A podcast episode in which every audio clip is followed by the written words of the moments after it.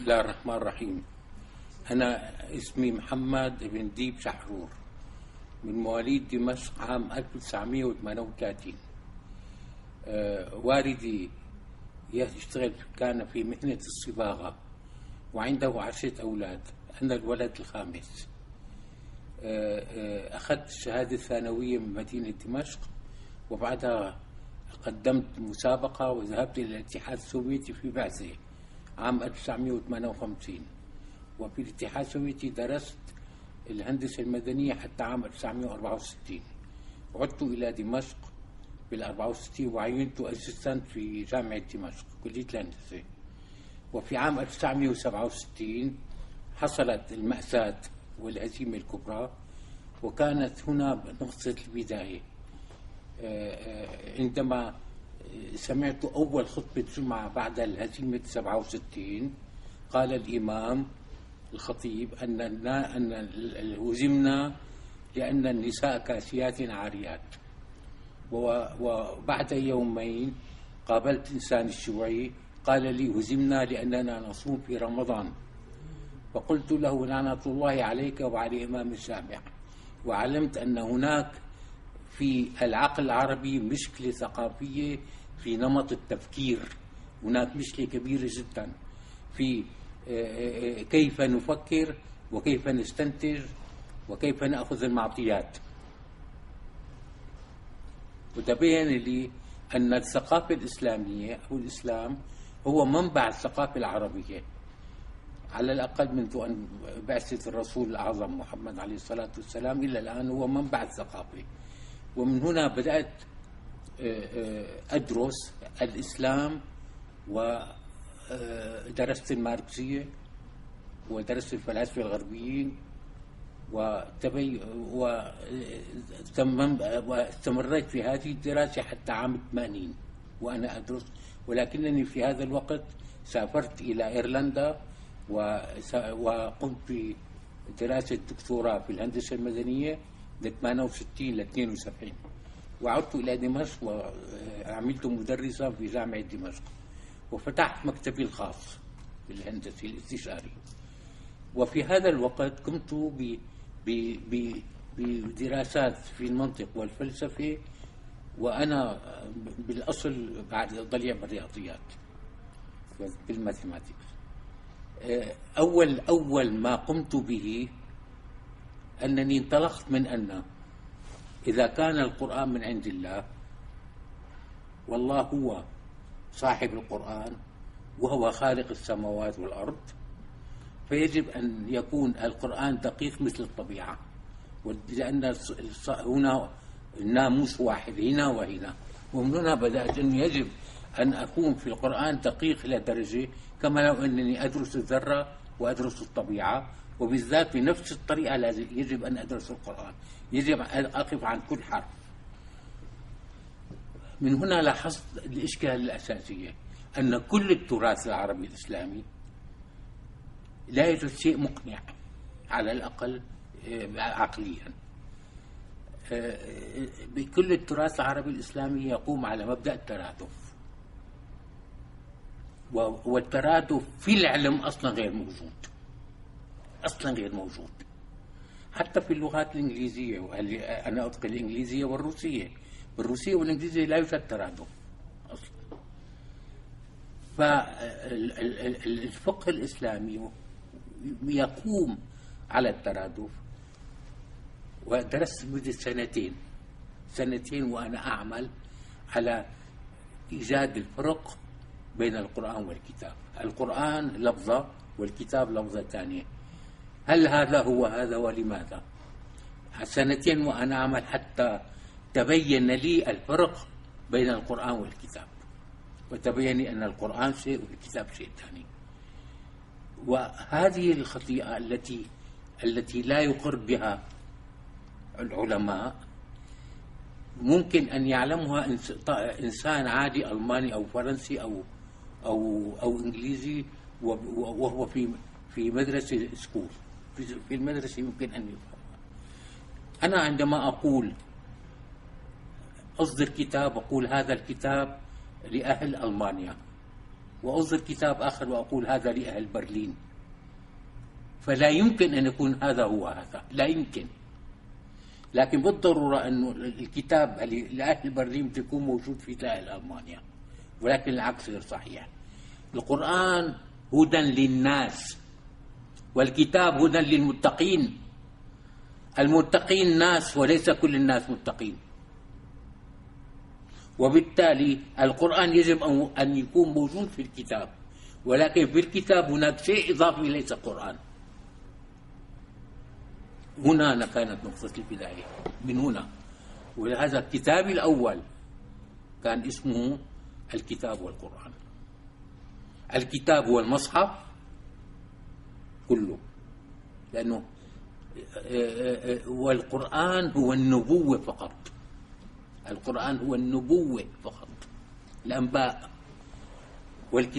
أي أن الإرث والصلاة والزكاة ليست قرآنا. هي من الكتاب وليست من القرآن. نسأل أهل الذكر العلماء. يقولون أن اليهود كتابهم التوراة. والنصارى كتابهم الإنجيل. والقرآن والكتاب المقدس طبعا علي وجوده القرآن هو الكتاب. لا يقول ذلك. عن المسيح عيسى بن مريم يقول ويعلمه الكتابة والحكمة والتوراة والإنجيل. أربعة. التوراة والإنجيل والكتاب والحكمة. إذا إذا كان التوراة غير الكتاب والإنجيل. التوراة الكتاب غير التوراة والإنجيل. لاحظوا أنه يقولون أنه كتاب موسى التوراة. التوراة هو نبوة موسى. والإنجيل هو نبوة عيسى. أما الكتاب فهو الشريعة. الكتاب والحكمة هي الوصايا العشر هذه الأربعة موجودة في الكتاب المقدس. ساداتنا علماءنا سادة الكلام لا فيه. وعندما وجدت هذا الفرق تبين لي جوهر المشكلة. إنه في القرآن في القرآن هو في يوجد نظرية المعرفة الإنسانية. في القرآن في آه، مبادئ الوجود البعث والساعة والثواب والعقاب وآدم وخلق السماوات والأرض هذه كلها قرآن. أما الصلاة والصوم والأحكام كل هذه هي من الكتاب. وهذا هو الفرق بين الاثنين. إذا أضفت للقرآن الأمور الثانية يتبين الأمور الثانية إلى العقيدة يكون هناك تقوى بعد هذه الأمور آه، بحثت على المنهج منهج الفهم. تبين لي أن هناك كثير من المصطلحات الموجودة في في الكتاب يساء فهمها مثلا هناك فرق بين القراءة والتلاوة. التلاوة يقول والترتيل. يقول ورتل القرآن ترتيلا. الترتيل هو ليست إجادة التلاوة. الترتيل نضع المواضيع على أرتال. يعني نأخذ مواضيع آدم مع بعضها كلها ونرتلها. أي نضعها مع بعضها البعض في رتل فأن قورة الدبابات رسل طائرات الترتيل واتساب قال لك ورتل القرآن ترتيلا أي أن القرآن فيه مواضيع مختلفة متداخلة. إذا أردت أن تفهم فعليك أن ترتل هذه المواضيع. أي تأخذ كل موضوع لوحده طالع الآيات وهذا هو الترتيل. بينما هو قال والترتيل هو رتل القرآن يعني إيجاد الألفاظ غير صحيح. ثم آه، آه، هناك أمر ثاني أن الفرق بين كلام الله وكلمات الله. أيضا فرق بين كلام الله وكلمات الله. كلام الله هو ما يوجد ما موجود في المصحف. كلمات الله هي الوجود. الوجود هو كلمات الله. الوجود وقوانين الوجود هي كلمات الله. وإلى سبب المسيح قال عنه كلمة. وعندما قالوا من قبل كانت الكلمة هذا صحيح. الكلمة كانت من قبل. والكلمة اللي تجمع على كلمات يعني الوجود. بينما الكلام هو الذي يسمع. وإن أحد من المشركين استجارك فأجره حتى يسمع كلام الله. بينما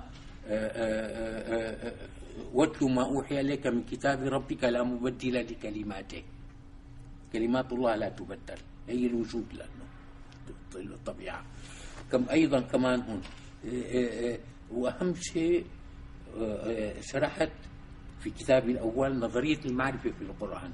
هل يوجد في القرآن الكريم theory of knowledge نظرية المعرفة؟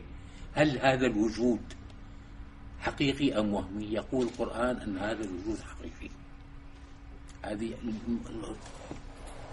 بحسب وما خلقت السماوات والأرض وما بينهما إلا بالحق. الحق هو الوجود الموضوعي خارج الوعي الإنساني. يحق الله الحق بكلماته. هذا الوجود حقيقي خارج الوعي الإنساني. كيف يحصل الوعي الإنساني في هذا الوجود؟ يحفظ من خلال القلم. القلم هو ليست هذا. القلم هو التقليم أي فصل الأشياء بعضها عن بعض. العين تقلم الألوان والإذن تقلم الأصوات والأنف يقلم الروائح. التقليم هو فصل الأشياء بعضها عن بعض. قال تعالى الذي علم بالقلم. لا يوجد شيء في الطبيعة. إنس وجن وملائكة وبهائم وحيوانات. العلم له وسيلة واحدة هو التقليم. البقرة تقلم تقلم أولادها بالرائحة. العلم في الطبيعة كلها من من أي صم محوره القلم ولا يخرج عنه إطلاقا. لا له الذي علم بالقلم علم الإنسان ما لم يعلم. بالطبيعة نحن نقلم الحرارة لوحدها والرطوبة لوحدها والرياح لوحدها. الطب يقلم الأمراض بعضها عن بعض. ونحن نقلم جسد الإنسان الجهاز العظمي والجهاز التناسلي والجهاز العصبي إلى آخره قائم على التقييم العلم كله قائم على التقييم هذا وهكذا بدأ الوحي لرسول الله. اقرأ باسم ربك الذي خلق. خلق الإنسان من عرق. اقرأ وربك الأكرم الذي علم بالقلم. علم الإنسان ما لم يعلم. هذا هو مبدأ المعرفة في القرآن الكريم وكل علوم الأرض تقوم الآن على التقليم. الطب والفيزياء والكيمياء والرياضة كله كله يقوم على التقليد كل شيء. فهذه مبدأ نظرية المعرفة ثم نأتي لمبدأ ثاني وجدته في القرآن أن الشريعة المحمدية هي الشريعة الخاتم. هي الشريعة الخاتم. ماذا ختم هذا سؤال. هذا سأقوله في المحاضرة بعد غد. يقولون أن الشريعة المحمدية أو الرسول هو الخاتم. اثنين يقولون وما أرسلناك إلا رحمة للعالمين. يقولون قل يا أيها الناس إني رسول الله إليكم جميعا. أين الرحمة؟ وماذا ختم؟ وأين العالمية هذا كل كل المسلمين يقولون كذلك أن هناك رحمة وهو الخاتم وهو العالمية. عالمي. أين العالمية؟ لا أجدها. أين الرحمة؟ وأين الخاتمية؟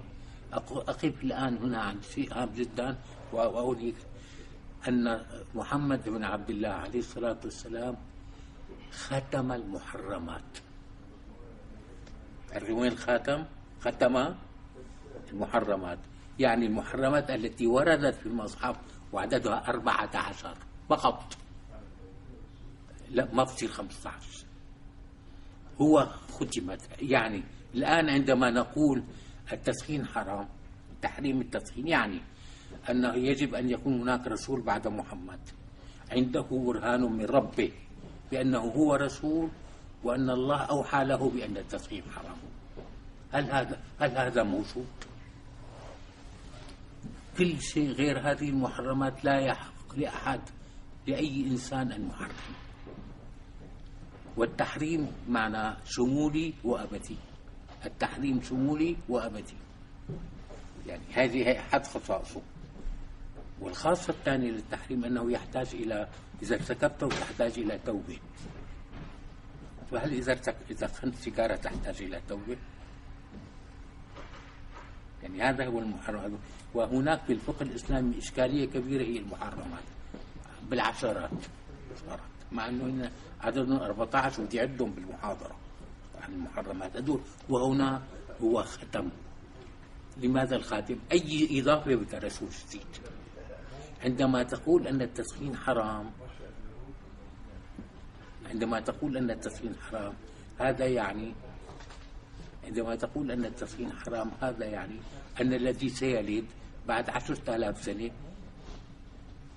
يجب أن لا يدخن هل يحق؟ هذا من حق من؟ لا يحق لأحد أن يقول كذلك لأن التسخين شمولي وأبدي. والمحرمات أربعة عشر. هنا الخاتمية خاتمية الرسالة المحمدية. وكل أهل الأرض ملتزمة بهذه المحرمات كل أهل الأرض. وكل دول العالم موجودة.